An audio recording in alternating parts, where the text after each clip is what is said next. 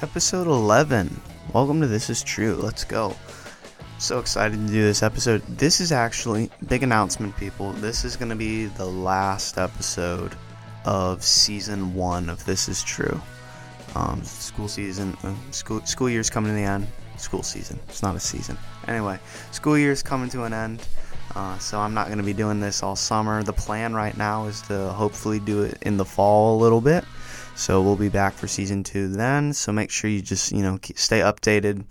Follow us on Instagram and stuff to keep up with the updates. But yeah, this is going to be it's it's the finale. It's the last episode of this season. So enjoy it now. You know. Um, but yeah, so y'all are gonna have to bear with me for this episode. Um, I, I haven't had a chance to really prep any notes for this show, so I'm kind of doing this all off the cuff. So if, if it's, you know, a little bit, if I don't sound as confident what I'm talking about, it's probably because I don't have any notes and I'm just doing this off the cuff. So we'll see. We'll see if it turns out any good or not. Y'all have to let me know. I'm I'm trying to try this new format we'll see we'll see how it goes. But yeah, the the the main thing I want to talk about today is I, want to go over the NFL draft, uh, specifically just some of the the major picks of the of the, of the first round, um, and stuff. Just you know, just kind of go over what I think of some of the picks, some of the picks that I think are a little bit too high, some of the play, players I think that were like steals, that sort of thing. We'll just go over that, and we'll, and we'll see where we end up. But yeah, let's let's let's get started.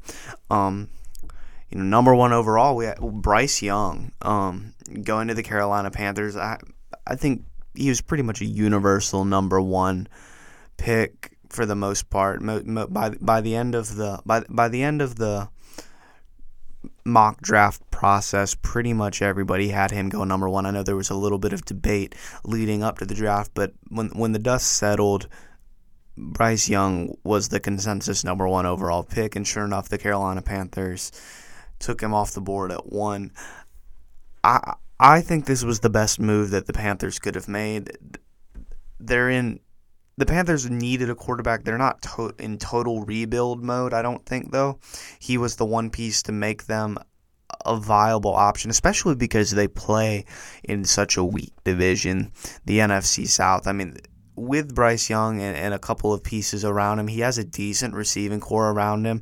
Not not not world beater, not great, but the the NFC South is so weak that I, I really do think that the Panthers could contend for the division this year. I mean, look, I mean the Falcons aren't going to be world beaters this year. The Saints are still figuring things out and the Buc- Buccaneers are figuring things out. They, all the teams are figuring things out. So it's really it's really anybody's race in that division.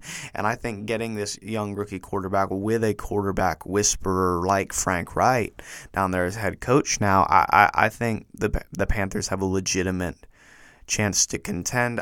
I, I think they're going to be very happy with this pick. I think their biggest thing they need to worry about is his size. Uh, that that's the biggest drawback that myself and everybody that you talk to that has done any like analysis on Bryce Young, that's the biggest concern about him. He, he he's just a little bit small, so you need to you need to he needs to bulk up a little bit, and he's still going to be small even if he does that. So you got to get him protected, um, and and and you got you got to teach him to go down when he runs because he is a mobile quarterback. He is going to run around. So you've got to try to mitigate the risk that's going to come from a mobile quarterback like that. Teach him to run out of bounds. Teach him to slide better because if he doesn't, he's he's going to be injury prone. Um, and I and we we don't I don't want that to happen. I'm sure the Carolina Panthers don't want that to happen. So that's the biggest thing. It's the only negative side to this pick is his size. Uh, but but I don't think that that's going to be enough if it's not going to be enough to make it a bad pick unless the Panthers don't get him some protection and and teach him, you know, just how to protect himself a little bit better. Mm, I'm going to move on. CJ Stroud getting pick number two. I didn't see that. I want to say in my mock draft, I had CJ Stroud slipping a little bit to five, and that was a little bit lower than a lot of people had him. I did not think the Texans were going to take a quarterback. Um, I'd had them taking Will Anderson, which obviously they did. They moved back in and took him at three. But I, I didn't I didn't think that they were going to end up taking C.J. Stroud. But but honestly, I like the move. Like I said, I, I thought C.J. Stroud was the second best quarterback in this draft class. And, and from that aspect, I mean, the Texans do need a quarterback. I kind of figure they would just kind of, you know, build defense and then next year get a quarterback. But this is not a bad move, especially since they they had like the worst passing game in the NFL last year. I believe it was something like they only completed they completed less than 60% of their passes combined. I want to say it was like 58% or something. It was, it was really bad. Um and, and, so they they did need to get some another option at quarterback. But once again, I thought it would be next year that they did that. But I like this pick. Stroud has shown that he can throw a good ball. Um, he proved in the Georgia game that he can use his legs some as well. What what worries me is he. We, we don't have a large body of work, and I, I believe I said this before. It, that that's what would worry me if I was the Texans is we we don't have a large body of work of him playing at an elite level against elite competitions. Yeah, it's one thing to beat up on Rutgers and Purdue, but against these big teams, I mean he's 0 2 against Michigan. He lost to Georgia. He just it just it seems like in the big moments he hasn't rose up to the occasion and that's what would worry me especially with an organization like the Texans that doesn't have any pieces to put around him. There's not elite receivers down there in Houston.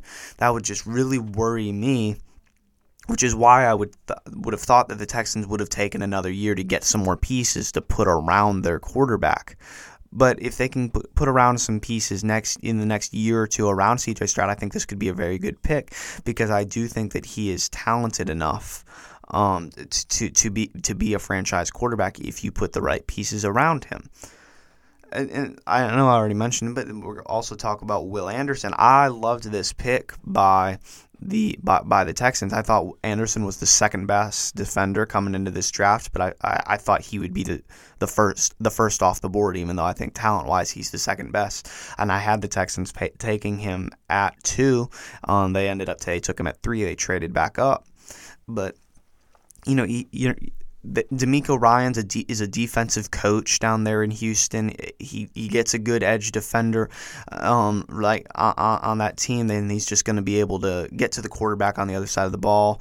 You know, Will Anderson, just one of the best defenders in the SEC over the last couple of years, and I think this is going to be a great building block, a good cornerstone of this defense down there in Houston as DeMeco Ryan tries to tries to build something, tries to build a culture down there.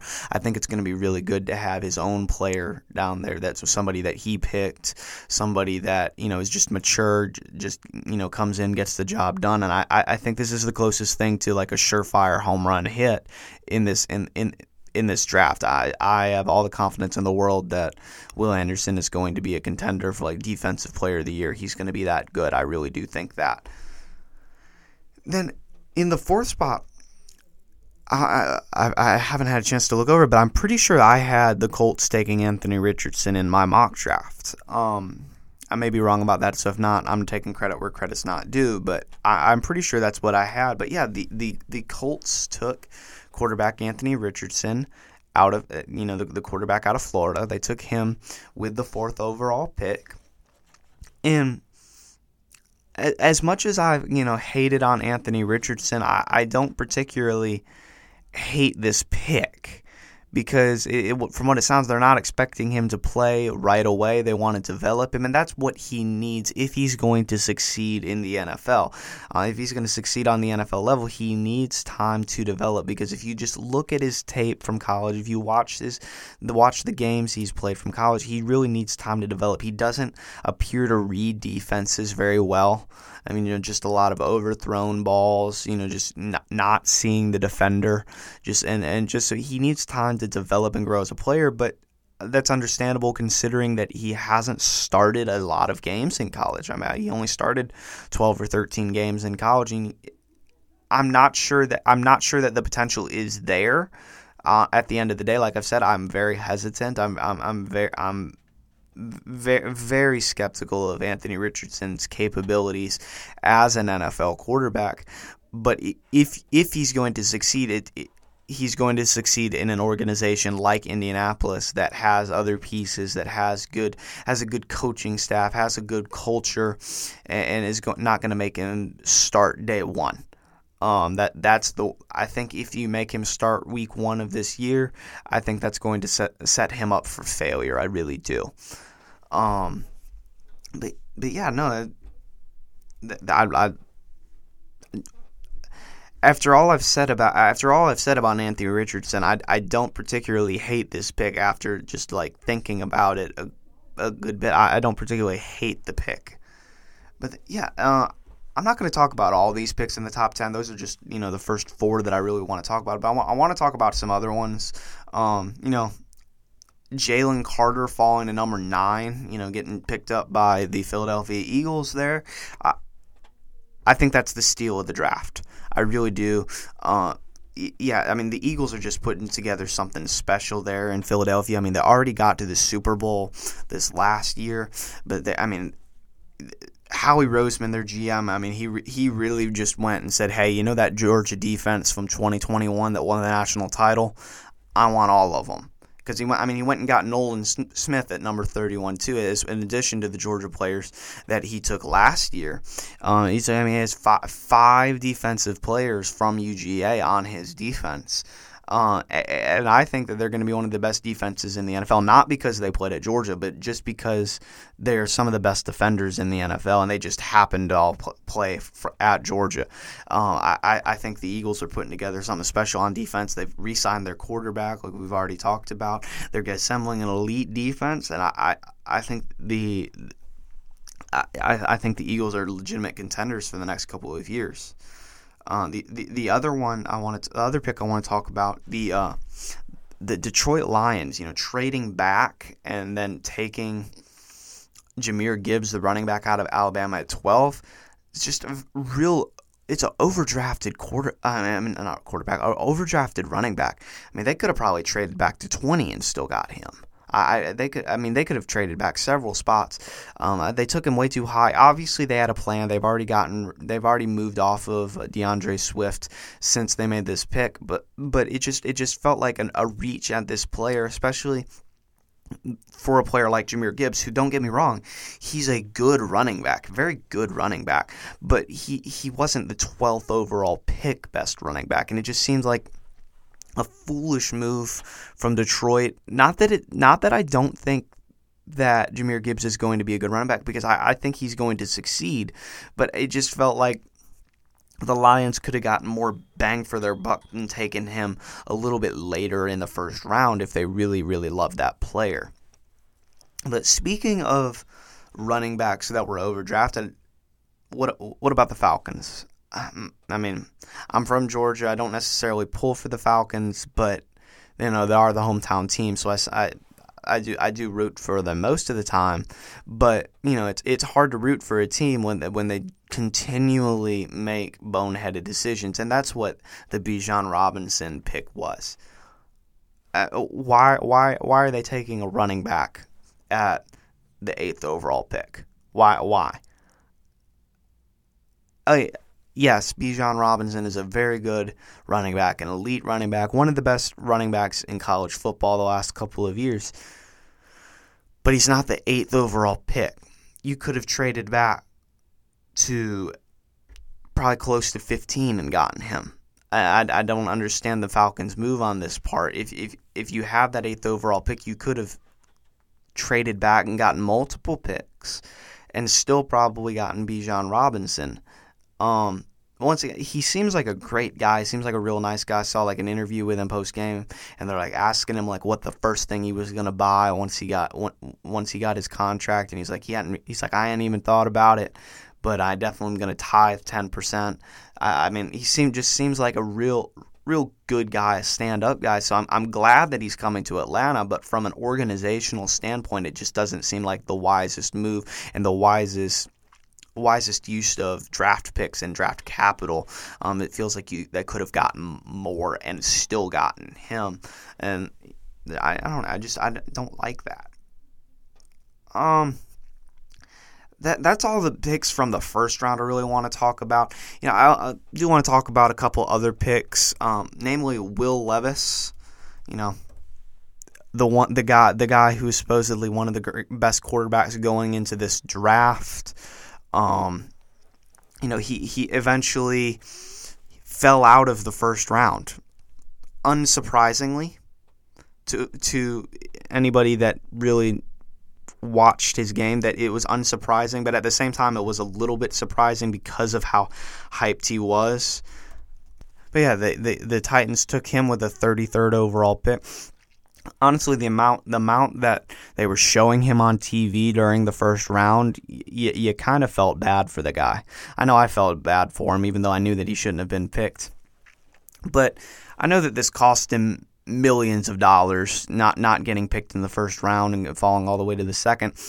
But for Will Levis himself, it's really it's really it's really a good place that he found found himself in. I really do think that because a he went to a good organization.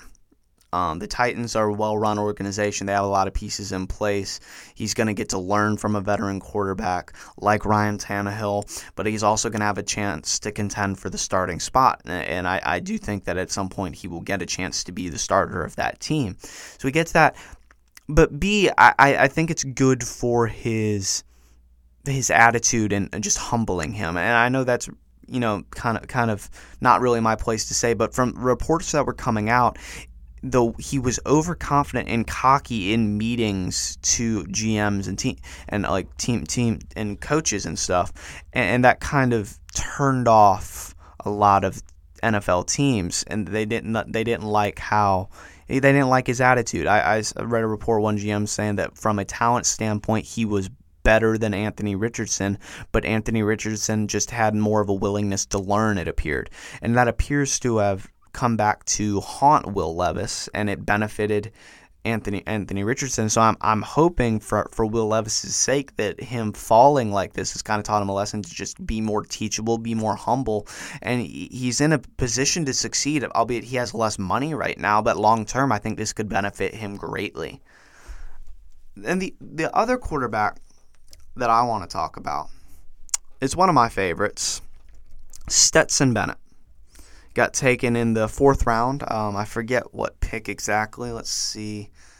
I don't have it pulled up here. Yeah, anyway, got taken in the fourth round. A lot of people thought that he was going to go undrafted. I did think he was going to be drafted, and I thought he was going to get drafted in the fourth round at the highest. So I was right. He got drafted on the higher end of what I expected him to get drafted at. Um, but he, he also, I think, went to a good situation just just from a chance to contend for a starting spot because he got taken by the Rams. And you know the Ram, the Rams the, the only quarterback they had on the roster before this draft was Matt Stafford who loved Matt Stafford just you know another UGA alumni you know the the uh, joke I heard was uh, him and Stetson Bennett were on the team on, on the Bulldogs at the same time Stetson Bennett has been there so long but anyway um you know just a great great quarterback Stafford is but he he's really gotten injury prone over the last couple of years since the Super Bowl. They've just kind of, they've just kind of struggled, you know, just been injury prone. And, and, because of that, I, I think that's going to give Stetson a chance to get some first team reps. You know, in, in camp, I think he's going to get some reps. I think he's going to, you know, light it up in the preseason. I really do. And, and, and I'm not confident that Stafford's going to not get injured. And I, I think Stetson has a very good ch- chance at starting because of injury to Matthew Stafford. And we, we've seen that once Stetson Bennett gets on the field throughout his career, he shows that he's a legitimate player. I'm no, I'm not 100% sure that that's going to happen on the NFL level, but up to this point, I have no reason to think that it wouldn't. I think he's going to have a legitimate chance to start this year, or you know, this year or the next year. I think he's going to, you know, go out there and show that he's a legitimate NFL quarterback.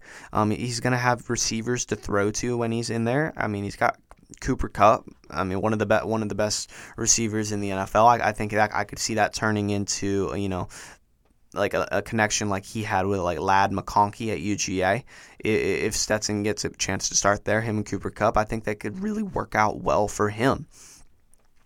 but yeah, that that's the main picks I want to talk about. I know it's a little bit shorter episode. Um, I hope that it was interesting to y'all. I, I loved watching draft. Didn't get to watch quite as much of it th- this this year as I have in years past, but you know, still really exciting. I am so excited for the NFL season to get started. Um, you know, it's just. I'm, I can't believe it's only a few more months, but at the same time, it feels so far away. And it seems like so long since we've seen a legitimate football game.